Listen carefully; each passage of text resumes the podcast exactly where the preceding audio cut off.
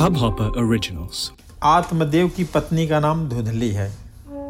धुंधली का वर्णन महर्षि व्यास जी ने किया है। उनका कहना है कि धुंधली हमारी बुद्धि में बसती है।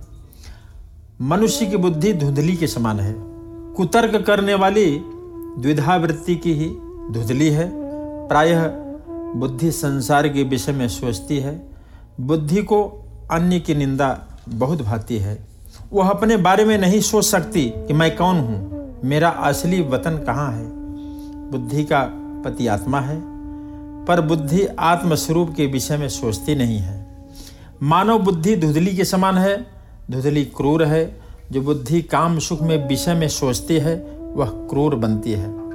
कपटी हो जाती है, पत्थर सदृश कठोर हो जाती है।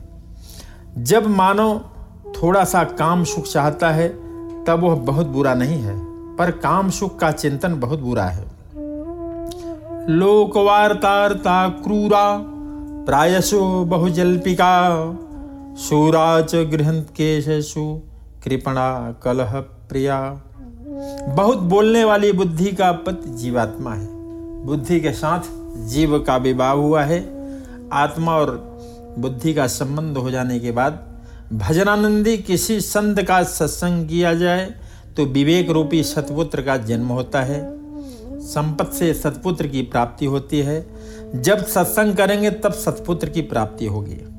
विवेक संपत्ति से नहीं मिलता, वह सत्संग से ही मिलता है।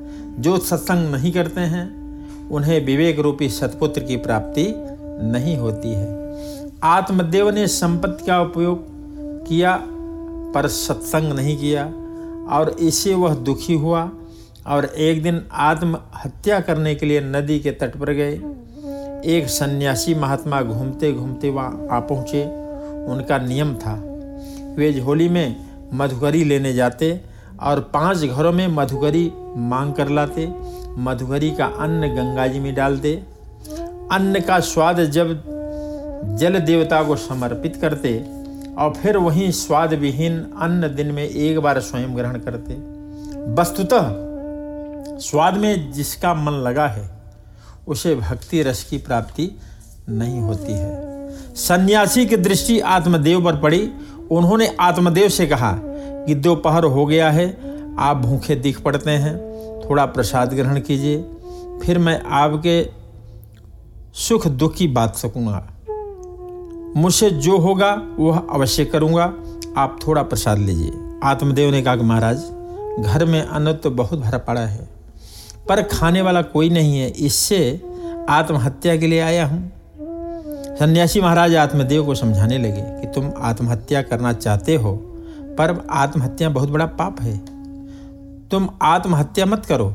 तुम्हारे घर में किसी लड़के का जन्म नहीं हुआ है तो इससे क्या बुरा है? परमात्मा जिस स्थिति में रखें, उसी में संतोष मानना चाहिए। भक्ति इस प्रकार हो सकती है, जिसको प्राप्त स्थिति में मन संतोष नहीं है, वह भक्ति नहीं कर सकता। लड़के की प्राप्ति में सुख प्राप्त नहीं होता। आपका लड़का लायक है, तब घर का विचार मत कीजिए। तब आप अधिक भक्ति कीजिए। मैं जितनी भक्ति कर रहा हूँ, वह बहुत ही कम है। ऐसा सोचकर भक्ति कीजिए। लड़का योग्य नहीं है तो ही प्रभु की कृपा मानिए। कई लोग ऐसे हैं कि लड़का प्राप्त होने पर मन में ग्लानी का अनुभव करते हैं। मन ही मन जलते हैं करी। अपना कल्याण जब स्वयं आप नहीं कर सकते, तब आपका लड़का क्या करेगा? प्रायः माता पिता अपने पुत्र के लालन पालन में, पढ़ाने में, विवाहित इत्यादि करने में अधिकांश जीवन पूरा कर देते हैं। मनुष्य अपने लिए कुछ नहीं कर पाता, और पुत्र भी कुछ नहीं कर सकता। सन्यासी महात्मा आत्मदेव को समझाते हैं। तुम्हारे कोई लड़का नहीं है तो क्या बुरा है? अपना कल्याण तुम्हें स्वयं करना है। आत्मदेव कहता है कि महाराज, पिंडदान देने वाला तो कोई होना ही चाहिए। संत कहने लगे पिंडदान तुम्हें ही देना है। कलयुग के पुत्रों को अपने माता पिता के श्राद्ध करने की फुर्सत नहीं है। कलयुग के पुत्र श्राद्ध करने वाले नहीं हैं। लड़का श्राद्ध करेगा और मेरा उद्धार होगा। ऐसी आशा रखने का यह युग नहीं है। अपना श्राद्ध आप स्वयं कीजिए, अपना पिंडदान अपने हाथ से कीजिए।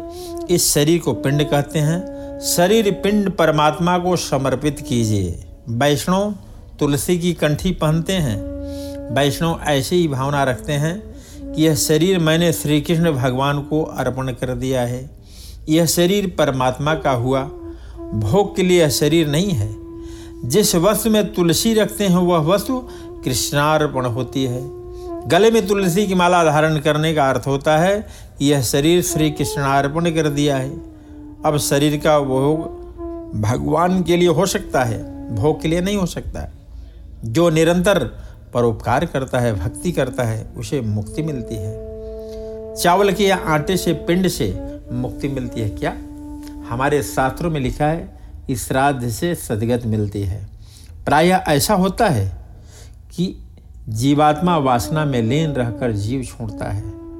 किसी भी वासना अन्न में तो किसी को धन में रहती है, वासना से मृत्यु बिगड़ती है।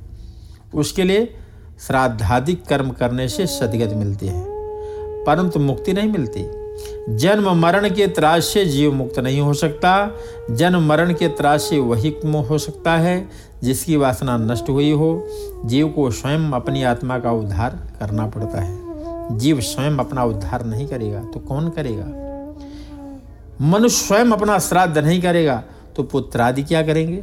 सन्यासी महात्मा आत्मदेव को समझाते हैं कि निश्चय कर लो कि अपना श्राद्ध मुझे स्वयं करना है। आत्मदेव कहता है कि महाराज, आपका उपदेश मुझे भाता नहीं, मुझे पुत्र चाहिए। पुत्र होगा तो दिया जलेगा।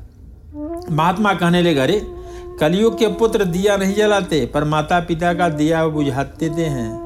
तुम्हारे भाग्य में पुत्र का सुख नहीं है, तुम दुखी हो जाओगे। आत्मदेव कहने भले ही दुख उठाना पड़े, पर मुझे पुत्र चाहिए। मेरे भाग्य में नहीं है तो फिर अपने भाग्य से मुझे पुत्र दीजिए। मैं आत्महत्या करने के लिए आया हूँ। मैं आपके समक्ष सिर पटक कर मृत्यु को प्राप्त हो जाऊँगा। सन्यासी जी को दया गई और उन्होंने आत्मदेव के एक फल दिया और कहा कि यह फल अपनी पत्नी को खिला देना। गर्भ रह जाने के बाद तुम दोनों पवित्र जीवन व्यतीत करोगे, निरंतर सत्कर्म करोगे तो उसका असर गर्भ पर पड़ेगा। बच्चा पेट में हो तो उसे अच्छे संस्कार देने चाहिए। हमारे शास्त्र में सगर्भा स्त्री के लिए बहुत से नियम बताए गए हैं। गर्भ पेट में आ जाए तो सावधान रहिए।